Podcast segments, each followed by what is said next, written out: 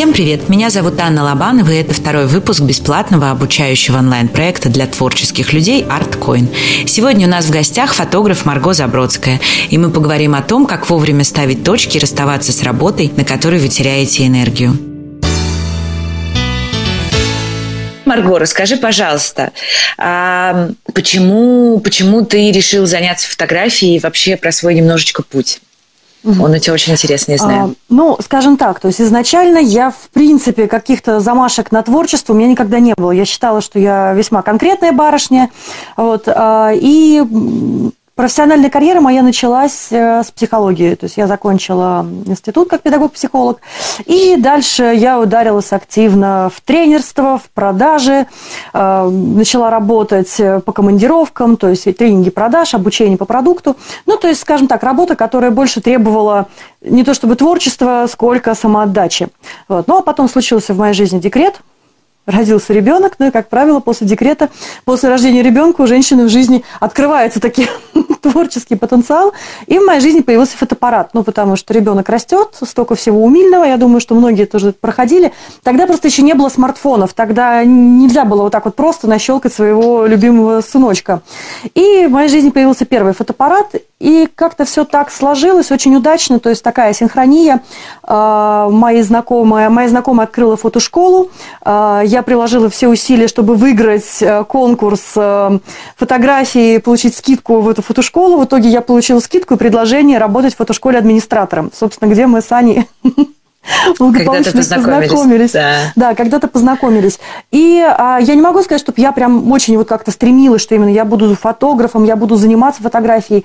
Просто я сделала некие шаги, и дальше все пошло, вот оно как- как-то, как-то оно началось, как-то оно заработало, потому что там же я стала администратором э, фотостудии, и ну грех было не использовать э, пришедшие возможности. А потом просто, опять же, все, все совпало. Появился второй фотоаппарат уже более профессиональный, потом уже э, появились появились коммерческие съемки, какая-то уверенность в себе, жажда дальше все это продолжать, и появился уже полнокадровый фотоаппарат, то есть признак профессионального фотографа, так сказать. И, ну, вот путь начался с этого. То есть, ну, в принципе, конечно, виной всему рождение ребенка. Но при этом ты не стала профессиональным фотографом тогда. И этим мы подходим к нашей теме, собственно.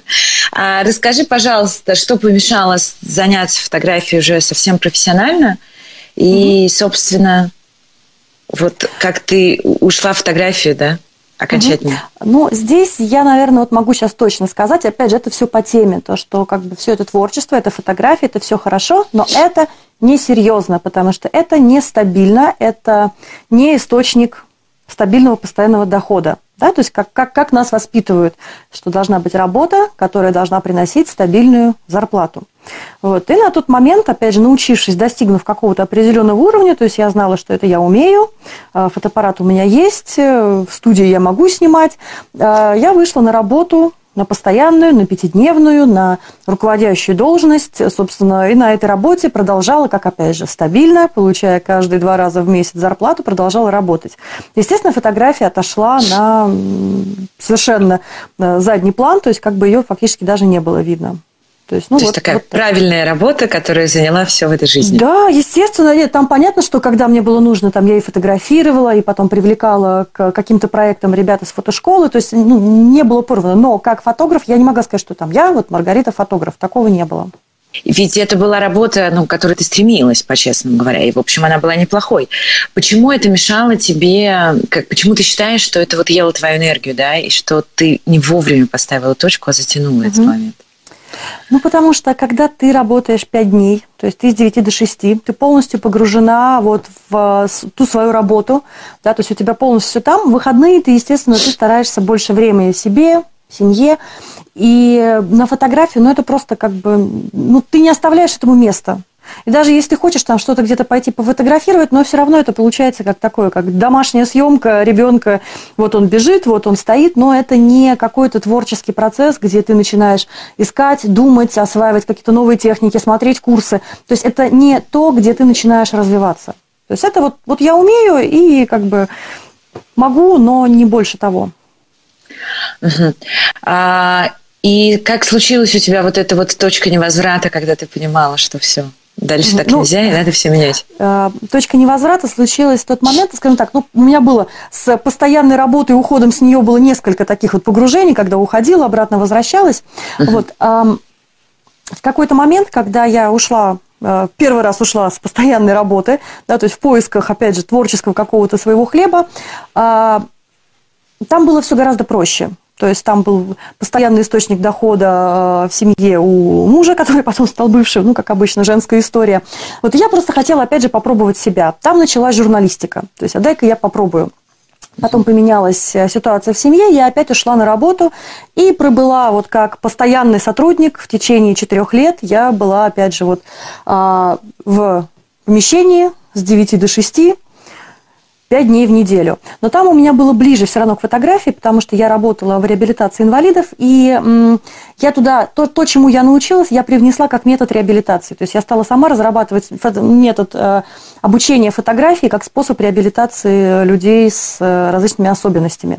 То есть угу. творчество осталось в моей жизни в тот момент, да, как бы я решила, я совершила попытку такого синтеза, то, что вот я все-таки умею фотографировать, я хочу этим заниматься, а как это привнести туда, где есть люди с особенностями, возможностями, как вот им э, дать возможность тоже заняться этим творчеством. То есть это была вот попытка синтеза. Угу.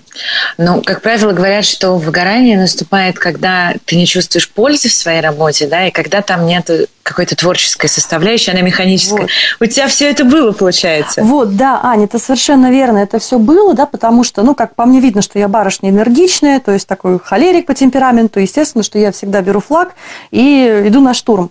Но эм, как и любой, я работала в государственной бюджетной организации, как и любое государственное учреждение, то есть ты а, ставишься в достаточно жесткие рамки того, что можно, того, что нельзя, и как ты можешь взаимодействовать, и как ты вообще должна а, вести себя.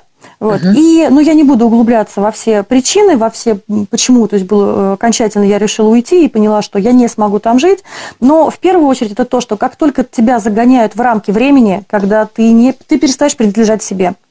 То есть а, ты хочешь э, даже банально времени для себя.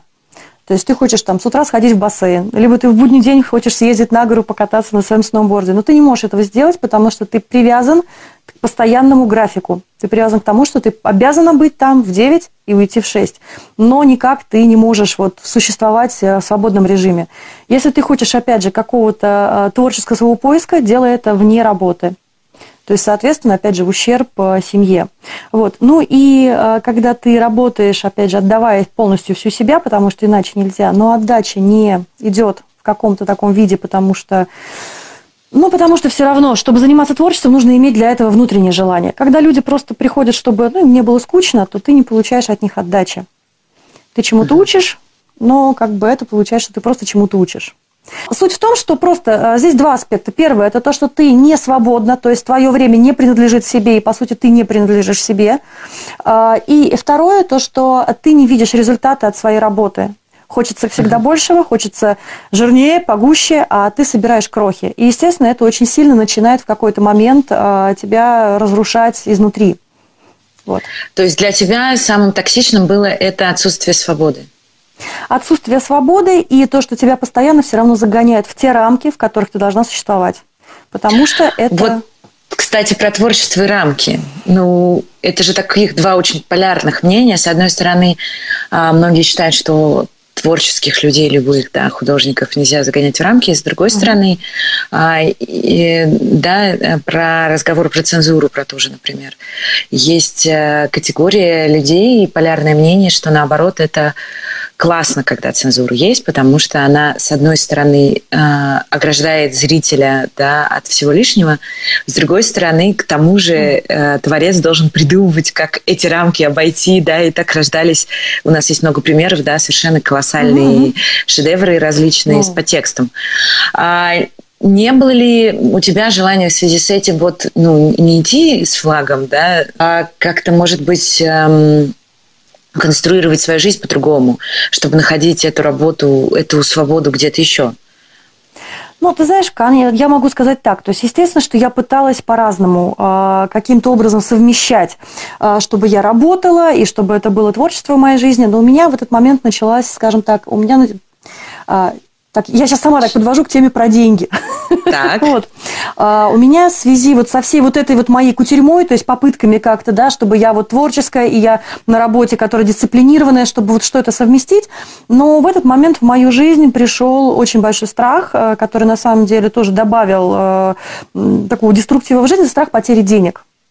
Потому что началась такая ерунда, что чем больше я работала, чем больше я э, на основной работе брала съемки, брала дополнительные репортажи э, по другой работе, тем меньше мне становилось денег. То есть вроде бы казалось, что я постоянно, постоянно что-то делаю, я постоянно пытаюсь заработать денег, но их становилось все меньше, меньше, меньше. И я началась очень... Безумный был страх, что я вообще останусь без денег, мне не на что будет содержать семью. И этот страх очень сильно начал вот просто вот, вот, вот здесь, вот он постоянно сидел. То есть как бы э, Вселенная меня провела через этот страх полностью. Э, я не могу сейчас точно сказать, да, почему, как это связано, да, то, что вроде там все мои попытки устаканиться на какой-то вот основной работе, что они все равно всегда приводили к тому, что я, что я уходила. То есть как бы вот эти рамки, они меня все равно дожимали. Скажи, пожалуйста, когда ты говоришь, что чем больше ты работала, становилось меньше денег, что ты имеешь в виду? А, ну, то, что я работала на основной работе, а, брала uh-huh. съемки студийные, брала съемки а, репортажные, то есть это съемки праздников различных мероприятий, при этом я получала деньги, то есть они должны ну, были да, у меня их быть. больше должно быть. Они уходили, их постоянно нужно было куда-то эти деньги или кому-то отдавать. То есть ломалась машина, что-то в квартире летела техника. То есть мне эти деньги постоянно приходилось куда-то отдавать, то есть я их фактически не видела. И они просто вот как утекали сквозь пальцы, да, хотя казалось бы то, что там работая, столько работая, сколько я, такого быть не должно. Но тем не менее и этот постоянный страх. То есть то, что я хочу уйти с работы, я поняла давно, но мне было страшно с ней уйти. И как, опять же, да, то есть случается то, чего больше ты всего боишься. То есть как раз так. я прожила этот страх, я его прожила вот до дна. И когда со дна постучали, вот, тогда уже было понятно, что что-то не то. А, что произошло, когда ты совершенно точно поняла, что все, надо уходить, больше нельзя тянуть? А, как только я приняла в душе это решение, то, что все, я а, не просто даже страх денег, я эмоционально выгорела. Я поняла, что я теряю все, что я наработала, все, что я нажила в плане каких-то своих, даже не то что навыков, а своих эмоций, потому что мне стало сложно фотографировать. Ну, то есть, в принципе, по большому счету, я, ну, можно сказать так. То есть это было некое депрессивное состояние, в которое я а, себя, до которого я себя довела, потому что просто-напросто у меня не было сил а, на то, чтобы встать, пойти фотографировать, пойти снимать, пойти работать с людьми. Ну, то есть это было такое падение энергии практически по всем фронтам. Угу. То есть и э, это как раз подвело меня к мысли, то, что сколько можно продолжать либо что-то делать, либо продолжать сидеть бояться бояться уже невозможно. И просто когда я приняла решение, то, что все, хватит, а, я решаю полностью уходить в никуда, то есть я просто пишу заявление, ухожу в никуда. А я это сделала, и, ну, вот как, как говорят, да, то, что сразу как будто камень с души упал. То есть было угу. именно так. Я наконец-то вдохнула, я продохнула. Ну, а дальше началась очень интересная история, которая как раз э, говорит о том, что э, как только ты выходишь из этого своего замкнутого круга, в который ты сам себе загнал, открываются тут же новые возможности. И э, что-то что начинает происходить в жизни, чего ты даже понять не можешь. Приходит новый опыт, приходят новые люди, то есть ты сделал правильный шаг, и Вселенная начинает тебе помогать. А, как ты выходила из этого состояния, сейчас имею в виду психологически эмоциональное? Угу. Есть у тебя, может быть, какой-то рецепт теперь? Я могу, я не то, что рецепт, это рецепт действенный для меня. А дело все в том, что когда я долгое время проработала на работе в бюджетной организации, я постоянно испытывала еще такой момент, мне казалось, что я разучилась как-то вот э, нестандартным решением, что я разучилась вот то, чего я, то, что я умела раньше, работая в бизнесе, работая тренером, то есть принимать нестандартные решения, делать какие-то нестандартные ходы. А здесь мне казалось, что все, что я разучилась, я разучилась работать в том ритме, которым как работала когда-то, и меня эта мысль, она преследовала. Но а, когда я приняла решение о том, что я увольняюсь с работы, а, это было как раз накануне чемпионата мира по футболу, который проводился в нашей стране. То есть совсем недавно. Совсем недавно, да. Я подала, до, этого еще я подала заявку на волонтерство. Моя заявка прошла, и мало того, что я попала как не просто волонтер, а меня попросили стать тим-лидером, потом просто сказали, что я буду супертимом, то есть это человеком, который возглавляет достаточно большое количество людей. Угу. Ну, то есть фактически это так, человек, который между менеджментом, который находится в офисе и продумывает все какие-то ходы и решения, и а, между волонтерами, которые уже в полях а, трудятся. То есть ты как... Но вот, он вот, еще волонтер. Звено. Да, но он все равно волонтер, то есть исключительно волонтерство. А, и получилось, что уйдя с работы, я тут же попала в всю вот эту вот волонтерскую кашу, все заварилось, а учитывая, что на мне была очень большая ответственность, которая касалась создания график, контроля выхода ребят на э, работу, ну, как волонтеров на их точке, э, проверки качества их работы, то есть все-все-все-все-все, э, то просто-напросто я как-то очень быстро во, вот влилась во всю вот это вот бурлящее, кипящее, сидела по ночам с этими графиками, нужно было быстро отдавать отчеты, и я себя ощутила настолько вот просто окрыленной во всем этом, потому что я уже забыла, как это бывает, когда у тебя вот у тебя все крутится, вот это весь мир, вот этот мир у тебя крутится на одном пальце, то есть и ты все контролируешь, и э, все у тебя происходит, даже если какие-то форс-мажоры, ты моментально их закрываешь. Ну, то есть я вдруг вот почувствовала себя, э, как когда-то много лет назад, какой я была, что вот я, я все могу, э, что у меня все в руках горит, и все работает, и все действует, и что я успешна. И вот это а, опыт вот этого волонтерства на чемпионате мира по футболу, он, конечно, меня очень сильно эмоционально вытащил вот из той ямы, в которую я попала. Вот. Ну и, собственно, а, в тот момент, самое интересное, что в тот момент начали откуда-то приходить съемки. Причем я сейчас даже уже не вспомню, как это. То есть какие-то начали приходить заказы, меня начали просить опять снимать мероприятия. У меня появилось свободное время а, на то, чтобы заняться собой, свободное время на то, чтобы заниматься съемками, заниматься волонтерской работой. И просто у меня оказалось совершенно бешеное лето. А, откуда-то брались деньги на то, чтобы съездить с другой организацией волонтерской, с гонкой героев, съездить в Питер как судья на чемпионат по гонке героев, а, в Тулу. Ну, то есть я, я даже перестала отслеживать, откуда начали приходить деньги. Они просто начали приходить. Вот. Мне начали предлагать какие-то варианты подработок, которых мне никогда не было. Мне просто было это интересно попробовать. А, в итоге мы появились деньги, мы уехали отдыхать э, в Крым на три недели в августе. Ну, то есть, как только я перестала бояться того, что я теряю деньги, вообще забыла о них и начала просто делать то, что мне нравится, свое удовольствие, они начали приходить.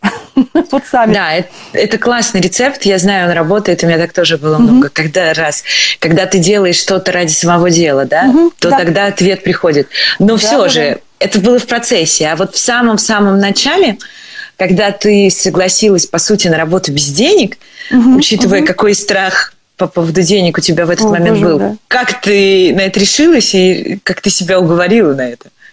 И что а ты здесь... делала вначале? Здесь даже не уговор, опять же, я дошла до своего вот этого предела, то есть когда вот я уже уперлась, вот, вот ну, скажем так, даже дошла вот до этого дна, да, где вот легла полежать. Просто, а, ну, то состояние, когда вот уже, ну, дальше некуда уже, то есть оставаться в нем тоже нельзя, это уже как-то, ну, там просто преступление перед самой собой. Я просто начала а, делать то, что, то, что, то, что я хотела, то, что, то, на что никогда у меня не было времени, поскольку это было лето, да, то есть больше плавать, да, то есть, ну, позволять своему, позволять себе делать то, что я хочу, а не то, что я э, там выкраивала на это время. То есть, если я хотела встать сегодня попозже, то есть я вставала попозже, э, могла пойти себе позволить позагорать. То есть я в свою жизнь привнесла вот это вот удовольствие, вот эти хотелки – которых мы себе часто не позволяем, потому что, ну вот меня всегда угнетало лето, жара, а я иду на работу и сижу в этом кабинете под кондиционером, а у меня под окном моего 22-этажного дома озеро с пляжем. Вот. А я сижу на своей работе. Да, я сижу на работе, и а, как бы вот в выходные обязательно будет дождь. То есть это все понятно. Но вот, вот это вот отчаянное внутри желание того, что ну почему, почему я не могу себе позволить делать то, что я хочу, что я привязана ко всему этому. Вот. Ну вот эта вот история, наверное, про то, что мы себя сами а, ограничиваем рамками, когда есть, когда есть масса, масса вариантов еще что делать. Угу. А, ну, для меня, наверное, все-таки вот фотография это история про то, что когда ты себе не доверяешь, когда ты себе не веришь, что у тебя получится, ты, ну, как бы хлебаешь полной ложкой вот это свое сидение в офисе под кондиционером. Потому что ты просто себе не веришь. Как только ты отпускаешь вот эти все страхи, что-то начинает происходить. Причем такое, что просто вот фееричное. Ты знаешь, это очень забавная сейчас история, перекликается лично мне очень, угу. потому что у меня первое образование юридическое, угу. которое родители очень настаивали, чтобы я получила. И, естественно, я пошла что-то типа практики, да, работать в юридическую компанию. И работала я там прям совсем-совсем чуть-чуть. Я туда сбежала mm-hmm. просто бегом. И вот до сих пор, это там было 18 лет, да, и до сих пор э, у меня это такой самый мой самый страшный страх. Я прям даже себе его вот визуально представляю. Mm-hmm. Потому что каждый день рабочий там заканчивался так. Э, рабочий день заканчивался в 7, и без пяти семь люди уже одетые, значит, сидели за своими столами, практически молились на эту стрелку на часах, которые висели там на стене. И вот все сидят и смотрят на эти часы. И вот только стрелка пересекает, и всех просто ветром воздувает. И это прям вот такой теперь, знаешь, мой главный кошмар, когда я слышу слово «офис», я вспоминаю эту картинку, и мне, для меня прям аж дурно становится. Поэтому я тебя в этом смысле очень хорошо понимаю. Но есть ведь люди, которым, которым наоборот это нужно, которым вот это вот и это причем могут быть очень творческие люди, да, uh-huh. которым нужны вот эти какие-то границы там и знания о том, что я не знаю, с 10 там, до 5, например, или до 4, неважно, да, я буду вот на работе делать то-то, а потом я займусь там какими-то своими uh-huh, историями. Uh-huh. Это же тоже возможно. Это, естественно, это возможно. Понятно, что есть люди, которым, для которых вообще там любые какие-то рамки, это для них сразу однозначно не бывает. Вот. А в моем случае, а, скажем так, я, я вот больше, именно, наверное, поэтому фотография, потому что каждая фотосъемка – это проект. То есть, по сути, я а, человек проекта. То есть мне важно очень видеть вот, вот, от, вот, вот точка отсчета, вот здесь вот закончится. Вот яркий пример. Я в середине ноября пошла работать в фотостудию. Ну, просто так получилось. Я увидела ВКонтакте объявление, причем ирония в том, что это та самая фотостудия, в которой когда-то я начинала. Все возвращается. Да, там следующий круг спирали. Вот, именно, что это круг спирали. Там а, поменялось уже а, несколько раз, поменялись владельцы студии. Я просто увидела ВКонтакте, думаю, о, фотостудия, нужен администратор. Это было как бы, а почему бы и нет? Пришла, познакомилась с хозяйкой студии, мы тут же с ней, как это бывает, посмотрели друг другу в глаза, и мы поняли, что мы созданы друг для друга. Вот. Прекрасная история. И в моей случае, как опять же, как человек, который там не любит рамки, не любит сидеть, но в моем случае начались два с половиной месяца исключительно с То есть с середины ноября по конец января у меня было только два выходных, 31 декабря и 1 января. То есть все это время я проводила в студии как администратор, то есть э, я готовила студию к работе, объясняла фотографам, ну не все, потому что умеют пользоваться оборудованием, которые приходили проводить съемки, как включить, как пользоваться, как сделать, то есть помогала проводить эти съемки.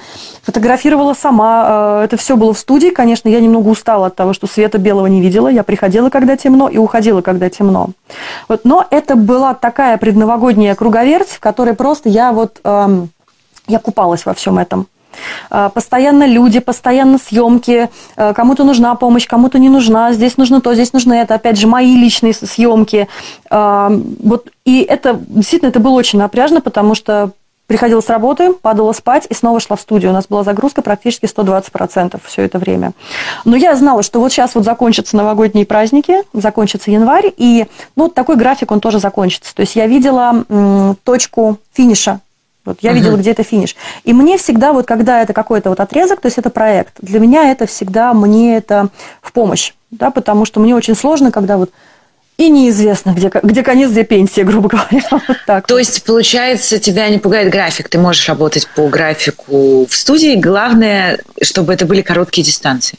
Мне совершенно не важно, я могу работать э, круглыми сутками, то есть не, не выныривая вообще, но мне должно быть понятно, а, как, как, как долго это продлится. То есть мне очень важно, угу. чтобы это был именно проект. То же самое, что с фотосъемкой. Допустим, ты делаешь фотосъемку, ты ее отрабатываешь, дальше у тебя есть срок, за который ты эту фотосъемку должен а, клиенту сдать. То есть не размазываясь. Где ты берешь энергию в таком режиме? Вот ты рассказываешь, что два месяца было кошмарных это, а, как я говорю, то, что я, в принципе, могу с собой заменить маленькую электростанцию. вот, ну, это как да. бы моя личная особенность. А, я живу вот этими съемками. Для меня сама по себе съемка, скажем так, энергия не для съемки, а энергия у меня появляется в процессе съемки. Потому что у меня такое бывает, когда, например, вот я знаю, что у меня сегодня там во столько-то съемка, но я не выспалась, у меня был сложный день, ну как-то вот все, а вечером съемка. И, в принципе, я могу в течение дня вот как-то не особо. Но как только я беру в руки фотоаппарат, я выхожу на съемку, я понимаю, что вот сейчас вот эти люди, они ждут от меня результата. И не все умеют э, работать перед э, объективом, не все знают, как правильно встать, э, как правильно улыбнуться, то есть как, правиль, как вообще правильно себя вести перед объективом. И это моя будет задача сделать так, чтобы эти люди получили красивые, хорошие кадры, и на этих кадрах они правильно стояли, а, правильно там, один человек, правильно группа находилась вся в кадре. Но чтобы это сделать, мне нужна энергия. Я делаю вдох и понеслась. И в этот, в этот момент просто-напросто внутри меня вот это все само происходит. То есть как бы я уже работаю как электростанция, и э, внутри происходит выработка энергии, которую я отдаю людям, которой я делюсь, и, соответственно, после съемки я еще какое-то время такая достаточно взбудораженная, достаточно такая вот в энергетически таком э, ресурсном состоянии. Вот. Но это именно моя, вот, мое, мое внутреннее. То есть э, я не знаю, как, как без этого работать, потому что очень многие клиенты потом э, благодарят именно за то, что все так весело прошло, что они не заметили, как там у них прошел час, что они и смеялись, и им было очень приятно именно общаться, что очень было вот энергично все было. То есть, ну, как бы вот так. А, к вопросу как раз э, близкая тема к этой. Угу. Это вопрос ответственности да, перед клиентом и угу, угу. вдохновение вот этих всех штук, которые любят обсуждать творцы. Как угу. у тебя это между собой коннектится? А вот тут такой вопрос. Я, кстати, очень много об этом думала, потому что постоянно а, у меня вот эта тема перекликается, да. То есть а, художник и ремесленник, художник и ремесленник, да. По сути, художник ведь он должен, вот он должен творить, вот он должен быть в своем процессе. И, пожалуйста, великие штампы. Да, да, у великие штампы, пожалуйста, не надо своим борщом сейчас ко мне подходить, да, что называется. А ремесленник, он должен, вот у него сделали заказ, да, вот, и он должен к этому сроку там свой заказ выполнить. Вот это вот, опять же, это штампы. То есть в моем случае а, я могу там сколько сколько угодно считать себя творческим человеком, но э, ко мне пришел клиент, э, который отдал мне свои деньги, э, я сделала свою работу, то есть наполовину я провела фотосъемку.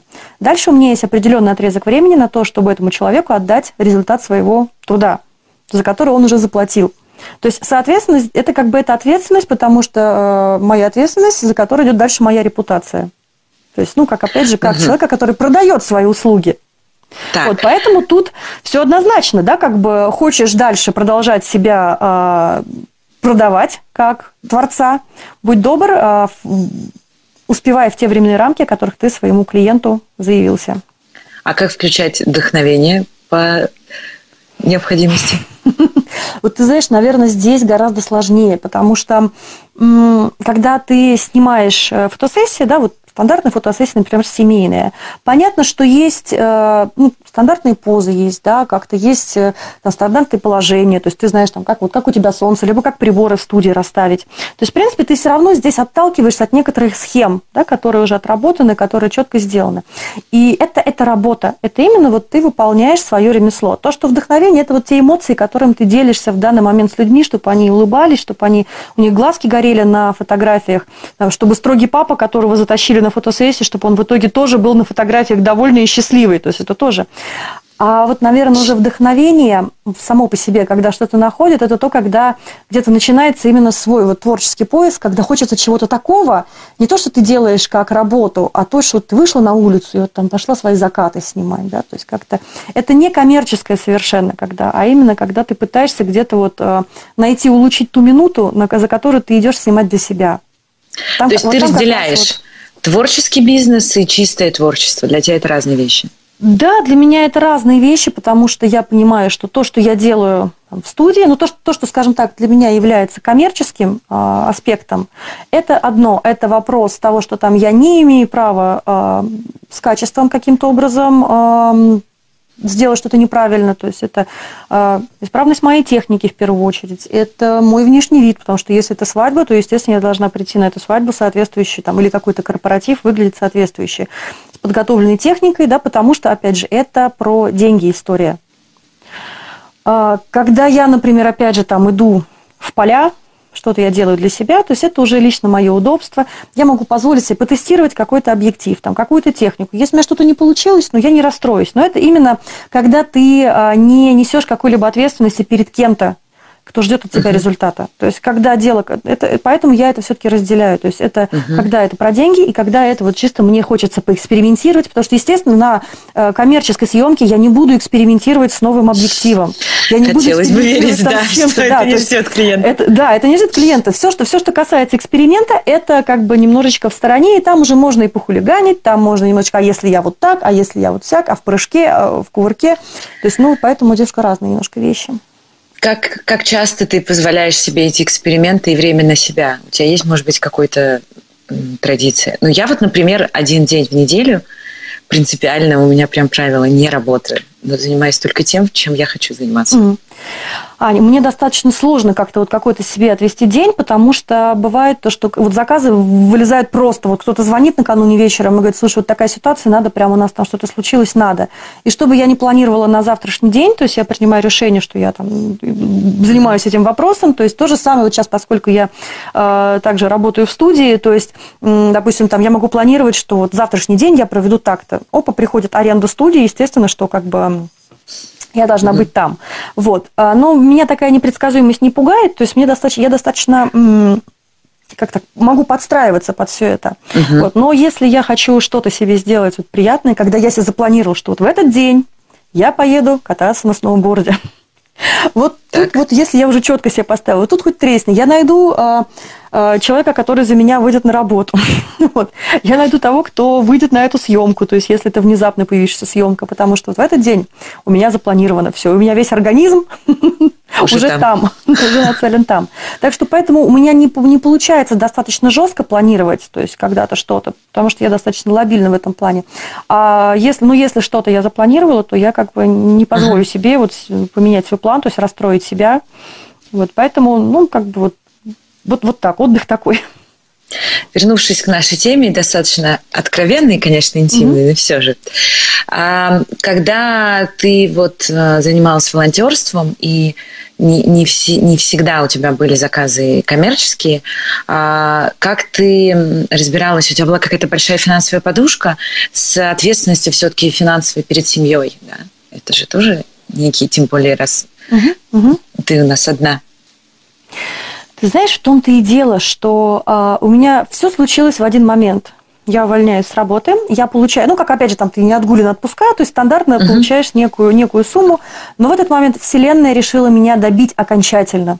Так. И добила меня тем, что у меня сломалась машина. Сломалась, то есть в машине сломалось то, что самое дорогое могло сломаться в машине, оно сломалось. И все, что на тот момент, та подушка, которая у меня была, а еще пришлось занять денег. То есть я ушла в минус-минус. У меня все ушло туда, на ремонт этой машины. То есть Вселенная меня полностью обезденежила вообще по полному объему. А, но а, именно когда это случилось, как я уже говорила, страх, он просто ушел, ну потому что уже все, уже бояться было нечего. И отсутствие этой вот, вот как раз этой финансовой подушки, то есть отсутствие каких-то либо денег на счету, либо там в кошельке, оно меня, как ни странно, оно меня успокоило, но просто я начала, а, то есть я, я начала а, принюхиваться везде, браться за а, разные проекты, браться за разные фотосъемки. То есть, как я уже говорила, мне начали предлагать какие-то просто совершенно там варианты подработок, просто какие-то совершенно безумные, которых я бы, может быть, там раньше даже никогда не подумала, что я могу вообще таким вот заняться. Но, ну, я говорю о приличных вещах. Да, но просто они как-то раз и начали у меня вот просто вылезать, появляться. То есть я получала за это денежку и, э, собственно, не испытывала каких-либо таких вот проблем, что а как я завтра, на что я буду есть, там, а что-то еще. То есть такого не было. Именно, что я, нач... я начала крутиться, просто оглядываться по сторонам, а, как-то не было вот этой вот зашоренности и страха не было. То есть я всегда знала, что мне будет на что заправить машину, что мне будет на что купить еду. А, в принципе, ведь каких-то таких вот потребностей, там, огромных, их тоже не возникает. И я четко, а вот самое интересное, что я четко знала, что вот, вот в любом случае в августе я поеду в Крым, потому что это традиция. Я не знала, откуда придут деньги, но я знала, какая мне нужна сумма, я знала, какого числа мы поедем и какого числа мы вернемся. То есть я настолько была в этом уверена, когда там мама говорила, вот, я говорила ребенку, так, Игорь, я тебя заберу у другой бабушки из деревни, мы с тобой едем в Крым такого-то числа. Моя мама негодовала, что как так, у тебя же там сейчас там денег нет, я говорю, спокойно, будут. Как я сказала, так и вышло. Главное, что я четко знала. Поэтому деньги, они всегда приходят под потребность. То есть даже если ты остался в какой-то момент просто у тебя действительно а, там последние 100 рублей, на которые ты купишь хлеба, но и ты начинаешь дрыгаться по этому поводу, то, скорее всего, ты так и ну, не заработаешь. Но когда ты спокойно знаешь, то, что деньги придут под потребность, надо только эту потребность сформировать, что-то начинает происходить. И когда у тебя есть тем более инструмент, которым ты можешь работать, то все будет, все получится. Угу. А расскажи, пожалуйста, сейчас твое, твои новые достижения, твое сейчас отношение с деньгами, если не секрет. А, в принципе, ничего такого не поменялось. Просто, а, как я говорю, э, если я чего-то хочу, значит, это в моей жизни обязательно произойдет. То есть это вот то самое волшебство, да, как бы наших, наших желаний. А, я сейчас работаю в фотостудии, то есть как администратор. А, опять же, постоянно общаюсь с нашей Зеленоградской, я живу в Зеленограде, с нашей Зеленоградской фототусовкой. То есть как бы старые знакомые, новые знакомые. Ну, это вот постоянно, постоянно общение.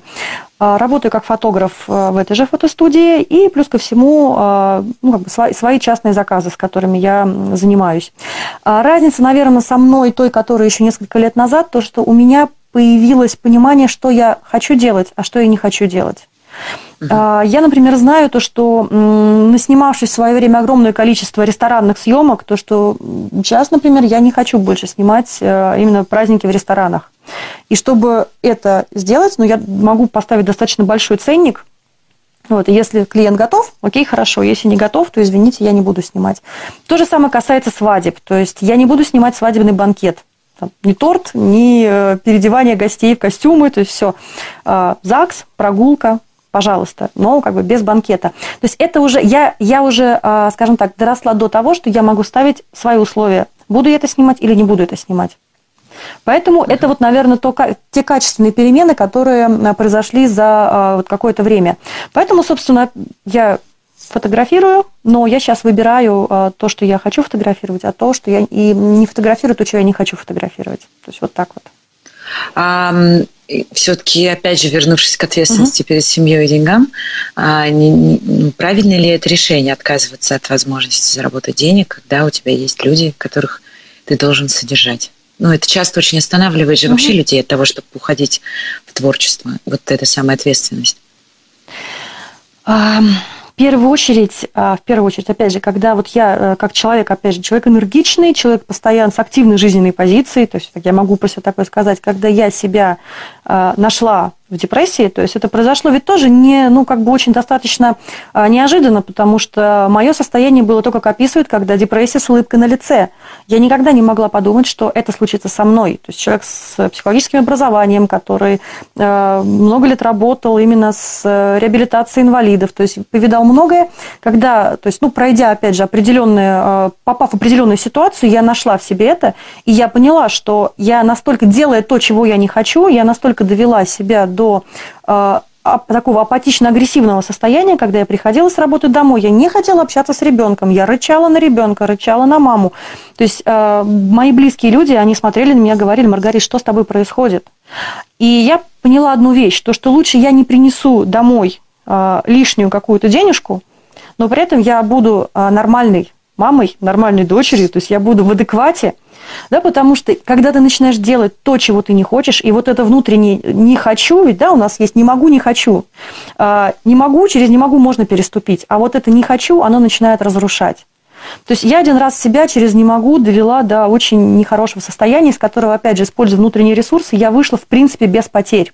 Я из него смогла выйти, то есть меня там не, а, не утонуло в нем. Но сейчас я четко знаю, что если я не хочу чего-то делать, и я осознаю на то, свои, на то причины, то я не буду этого делать, потому что это будет меня разрушать. То есть, а я именно, я работаю с собой. То есть а, моя ценность как фотографа, как, опять же, человека, работающего в творчестве, это я сама, это мое внутреннее состояние, то есть мое психическое здоровье, моя психическая стабильность. Поэтому как бы лучше я а здесь, здесь, да, здесь я не получу эти деньги, но они придут там, оттуда, где мне будет хорошо, комфортно, весело и интересно, где я получу, наоборот, и деньги, и положительные эмоции. То есть вот это я для себя четко поняла, развела, и поэтому сейчас э, я, не, я не жертва да, чтобы идти а, зарабатывать туда, где я не хочу, где мне будет некомфортно. То есть вот эта вот позиция жертвы, она прям сразу вычеркнуть, отказать нельзя. Так, теперь э, я хочу тебе задать несколько вопросов, уже мы заканчиваем, которые, да, скоро, э, которые, которые, да, я задаю всем, Угу. Они, в общем, не только про тему конкретного да, эфира, а про тему всего проекта скорее. Угу. А, вот очень часто а, творчество деньги противоставляют. Как ты считаешь, почему это происходит и почему такое жесткое разделение у нас в стране? Угу. Ты знаешь, я на самом деле очень тоже, это тема, над которой я очень долго думаю, то есть, как я уже говорила, творчество и ремесло, творчество и деньги. А я поняла одну вещь. У нас в нашей стране у нас очень много, ну, как мы вообще, мы страна штампов и клише. А, и нас, нас как воспитывают, да, то, что ты должна вырасти, получить хорошее образование, найти себе хорошую, стабильную работу вот, вот, с утра до вечера. Зато у тебя все будет стабильно и все как у людей. Все будет как у людей. Вот как у людей, а, это главное, да. Как у людей. Как сказала моя любимая мама, которая сказала, вот мы с отцом тебя столько учили, столько сил грохали, чтобы тебя выучить, а ты взяла и занялась фотографией. вот. И, а, то есть, это звучит так, что творчество это, – это штамп, что творчество нельзя заработать деньги. Вот ты иди работай, а потом свободное от работы время, ну, иди там пощелкай себе птичек, там, да, вот там что-нибудь еще пофотографируй. Вот это вот то, что можно этим зарабатывать, у меня, по-моему, мама до сих пор, ну, она нет, она уже смирилась, конечно, но до сих пор она не, не верит, что как как это так? То есть, как бы вот только смирение с ее стороны пришло, понимания по-прежнему нет.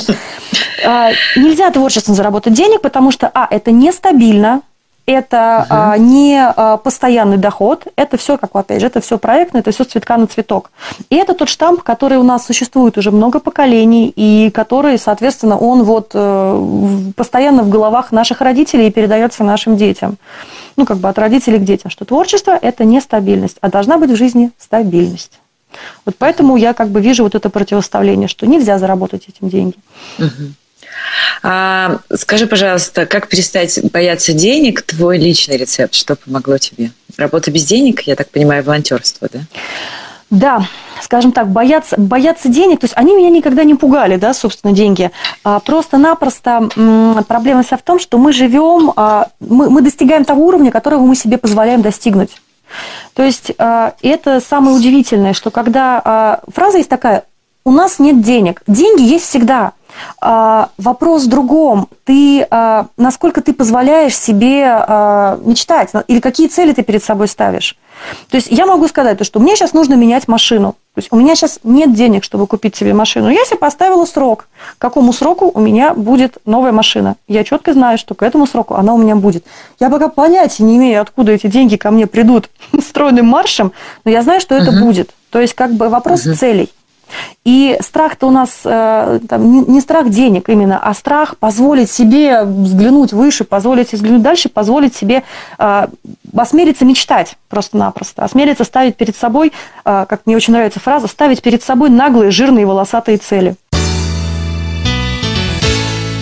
Если для вас актуальна тема страхов творческих людей, то послушайте наш первый выпуск. В нем психолог и мировоззренческий коуч Ирина Мухина рассказала о причинах появления таких страхов и способах борьбы с ними. А, твой рецепт, где брать клиентов? А, где брать клиентов? Я могу э, немного так, опять же, своего опыта. Когда мне были нужны клиенты, то есть когда я поняла, что я хочу вернуться обратно в фотографию, заняться студийной фотосъемкой, и мне нужны люди, э, надо просто действовать. Мой шаг был такой. Э, я позвала, по-моему, всех своих друзей, которые были в тот момент у меня доступны. Я предлагала всем такой вариант. Ребята, вы оплачиваете студию, я вас фотографирую, потому что им нужны были фотографии, им хотелось, им хотелось фотографии, мне нужно было портфолио. Mm-hmm. Закрутилось все моментально. За несколько недель я оценила огромное количество людей. Да, я это делала в тот момент а, бесплатно, то есть я не получала ни копейки за эти фотосессии, но я получила сразу большое портфолио. А, я тут же нырнула обратно в фотографию. У меня было огромное количество фотографий. А, были мои восторженные отзывы от моих друзей и знакомых. И тут же а, люди начали приводить других людей. У меня даже была такая интересная ситуация. У меня есть подруга, которая сурдопереводчик. Уникальный тоже человек, она начала приводить ко мне семьи людей э, слабослышащих, просто тех, с которыми она работала. Потому что она говорила, слушай, говорит, я показала им фотографии, ребята хотят, но они ну, там, боятся идти кому-то, потому что они не знают, как, вот, ну, как, как взаимодействовать. А ты сможешь. И потом, сначала она приходила вместе с ними, потом они уже приходили ко мне сами, и нам прекрасно удавалось коммуницировать. То есть это тоже был такой уникальный опыт, но это уже были коммерческие съемки. И когда я начала, то есть первый шаг, да, первый шаг, за этот первый шаг я не получала а, денег, но этот первый шаг привел ко мне уже потом коммерческих клиентов, то есть людей, которые платили за мои фотосъемки деньги. Также со мной случилось uh-huh. и в журналистике, когда я поняла, что я хочу реализовать себя не только как фотограф, но еще и пистолярный жанр мне тоже близок. Я просто написала, пошла, договорилась сама, написала свой первый очерк, э, как раз это было к 23 февраля, написала свой первый очерк о э, у нас в Зеленограде действующей кадетская небольшая организация при э, профтехучилище. Назвала этот очерк «Банты защитника Отечества», потому что девочки в бантах маршировали на парадах. И написала свою первую статью, то есть полноценно как бы рассказала об их действии. Сделала фоторепортаж, и после этого меня пригласили, там были небольшие гонорары, но я в нашем зеленоградском интернет-издании проработала несколько лет как журналист, мотаясь по всем мероприятиям, по всем событиям, по всем праздникам и писала статьи. Но в моем случае первый шаг мой был всегда вот именно то, что э, э, вложиться собою, вложиться своими силами, не получить за это денег, но получить за это некое вот свое материальное нечто, да, то есть в виде фотографии, либо в виде репортажа. И после этого все начиналось именно уже, значит, начинали приходить деньги. То есть как бы uh-huh. вот первая инвестиция была именно себя инвестировать, и потом это приносило отдачу. То есть вот как бы это лично мой рецепт успеха. Скажи, пожалуйста, как ты считаешь, откуда взялась известная такая штамповая тоже фраза «художник должен быть голодным», и почему она такая живучая, на твой взгляд? Вот честно признаться, художник, потому что, что на голодный желудок приходит больше идей.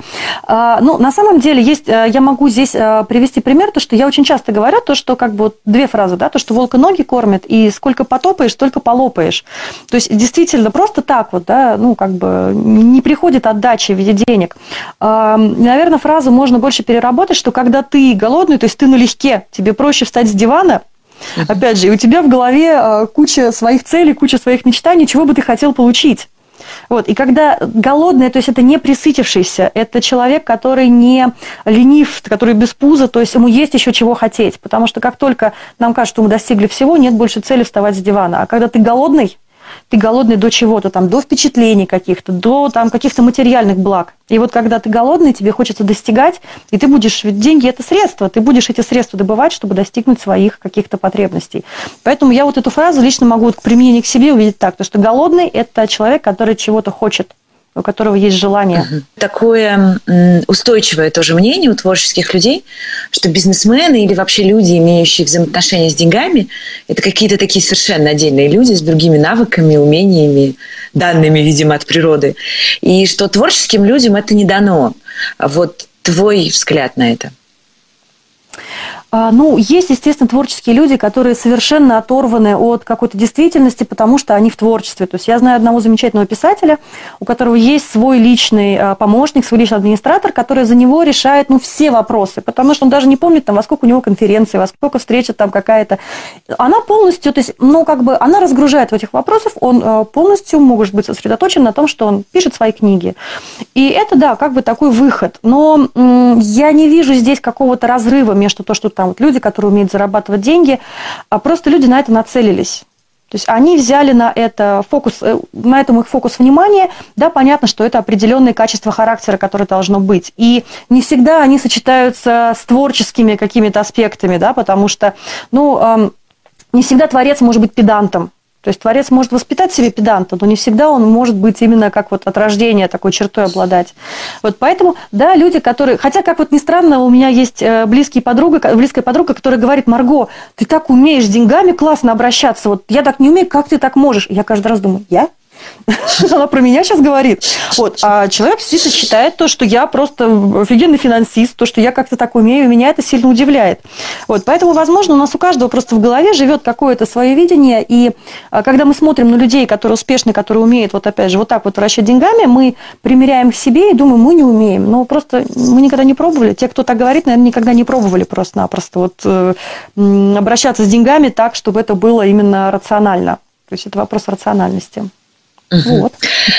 Скажи, пожалуйста, такую вещь нам. Какая личность э, стала твоим примером? Это может быть личность вообще из любой области, но кого тебе хочется равняться? А, я вот опять же, можно, можно долго думать, э, но вот тут, э, опять же, только вот сейчас думала над этим вопросом, размышляла, и на самом деле пришла к выводу, вот на данный момент, ну, как мы, мы с ребенком очень много пытаемся каких-то, ну, если вместе проводить время как-то в разговорах, в общении, и я сейчас пытаюсь для ребенка, пыталась для ребенка своего найти какую-то личность, на которую он бы равнялся. И как ни странно, uh-huh. я поняла, что эта личность тоже меня захватила, вы сейчас будете смеяться, но на данный момент вот таким вот моим кумиром, причем кумиром моего ребенка, для нас двоих является Арнольд Шварценеггер. Прекрасно. В чем? Вот. А, просто потрясающе, потому что я сейчас ребенка активно приучаю к спорту как способу, опять же, достижения целей, потому что эм, занимаясь спортом, это образец того, как ты можешь через свое тело, да, то есть работая с телом, достигать целей. И это потом прекрасно перекладывается на жизнь, то есть достижение целей. А, и мы сели смотреть фильм а, с Арнольдом, я ему хотела показать старый-старый фильм, и он начал мне задавать про него вопросы.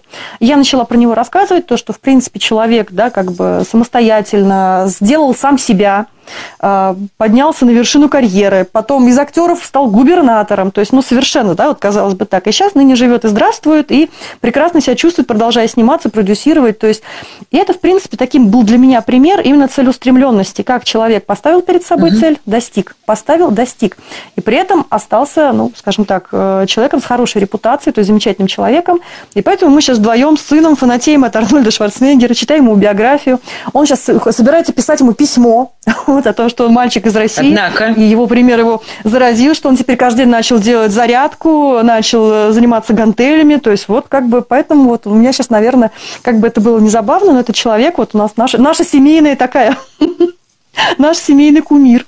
Вот. Угу. А, скажи, пожалуйста, а какое творчество тебя изменило, возможно, вообще привлекло? Это может быть фотография, книга, художественный фильм, я не знаю, все что угодно. А, я могу сказать так, у меня на протяжении уже очень-очень многих лет, то есть это уже больше 20 лет, у меня всегда фразы, то есть какие-то образы. А, меня очень сильно, когда я была еще совсем молоденькой, то есть 20 лет, на меня очень сильное впечатление произвела книжка «Куэль и алхимик». Uh-huh. Да, это именно так, потому что тот момент, я просто помню, для меня это был тоже какой-то определенный мой такой молодежный переломный момент в жизни, когда книга ко мне пришла, а, я ее прочла буквально вот за сев и прочитав, а, что-то такое она вот привнесла в мою голову, в мою психику. И потом она как-то на протяжении всего времени, я ее периодически перечитываю. Каждый раз что-то новое возникает. Вот. И оттуда из этой книги, то есть они настолько были созвучны мне то, о чем писал Коэльо в «Алхимике», то, что касается своего пути, то, что касается Вселенной, то, что касается знаков, то, что uh-huh. в свое время я умудрилась даже написать, обучаясь в институте коучинга, я умудрилась даже написать курсовую работу на тему «Вселенная и знаки» как, как замечать Однако. знаки и как им следовать, да, то есть... Я такого знаков... не знала, надо вот, почитать это, ее, это пожалуй. Было, это, это, это, это было, да, то, что тема знаков, вот э, Этим самым подошла к Карлу Юсту Юнгу с его темой синхронии знаков. То есть это как бы все глубоко uh-huh. и сложно. Но вот именно эта книга, она, как, она какой-то вектор мне задала о том, что вот э, как, как нельзя отчаиваться, да, и что каждая ситуация, она все равно приведет к чему-то хорошему. То есть как, как uh-huh. смотреть по сторонам и замечать то, что вокруг тебя происходит, и то, что ничего в жизни не бывает просто так, что что бы ни случалось, у этого все равно не прямая какая-то есть э, причина, но вот окольными путями, но этого есть причина, которую ты, может быть, не осознаешь, но она есть. И следствие такое же будет, вот, вот, вот такое неимоверное, но тоже будет, такие же будут последствия, следствие всего этого. Поэтому, наверное, это книжка, которая вот со мной уже на протяжении многих-многих лет жизни, которая такая вот, она на вершине, можно сказать, вот всего того, что на меня повлияло. Как ты отдыхаешь? Отдыхаешь ли ты, например, 10 дней в год подряд? Или твоя работа и твой бизнес не позволяют тебе полноценный отпуск? Я обязательно отдыхаю, и мало того, я прямо сейчас вот скажу такую страшную вещь, прям вот я сейчас признаюсь. А, если я еду на отдых, я не беру с собой свой фотоаппарат. По двум причинам. Первая причина, потому что я за него боюсь, потому что он мой кормилец, он зарабатывает мне деньги, то есть я боюсь, что с ним что-то может случиться, это раз.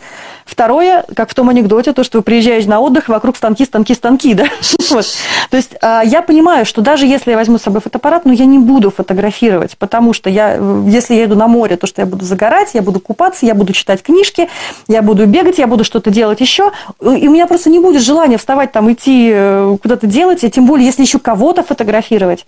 Вот поэтому я обязательно отдыхаю. То есть для меня обязательно уже на протяжении нескольких лет, это август, это три недели Крыма, причем такого постоянно с переездами, постоянно в разные новые места. Вот. А в остальном, ну, то есть в течение года это уже как вот Бог на душу положит, захотелось, там что-то произойдет, не захотелось, не поеду. Но как бы отдых, он обязателен, в обязательном порядке. И полностью от работы.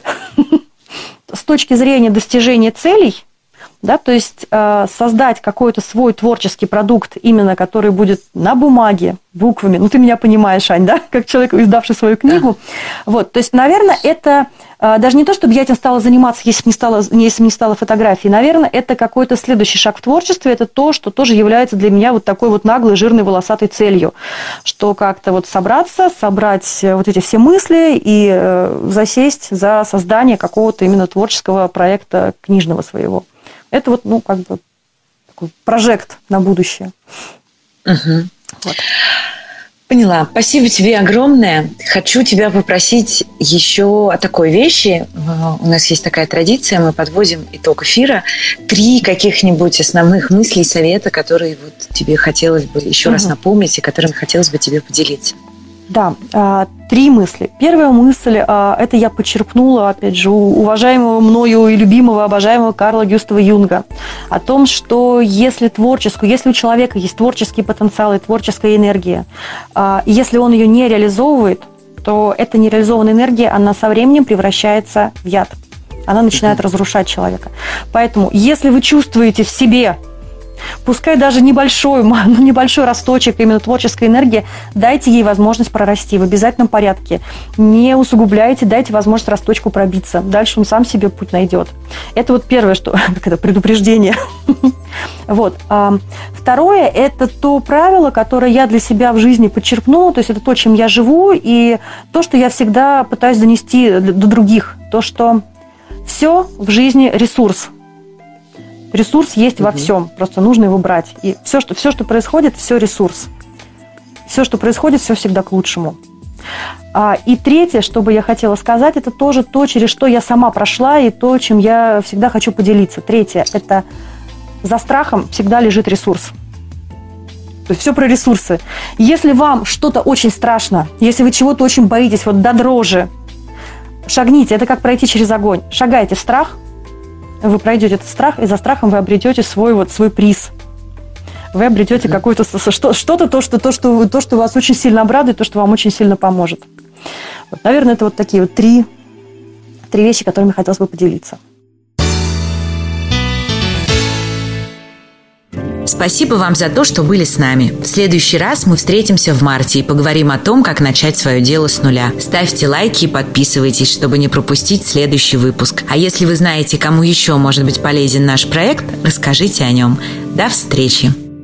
thank you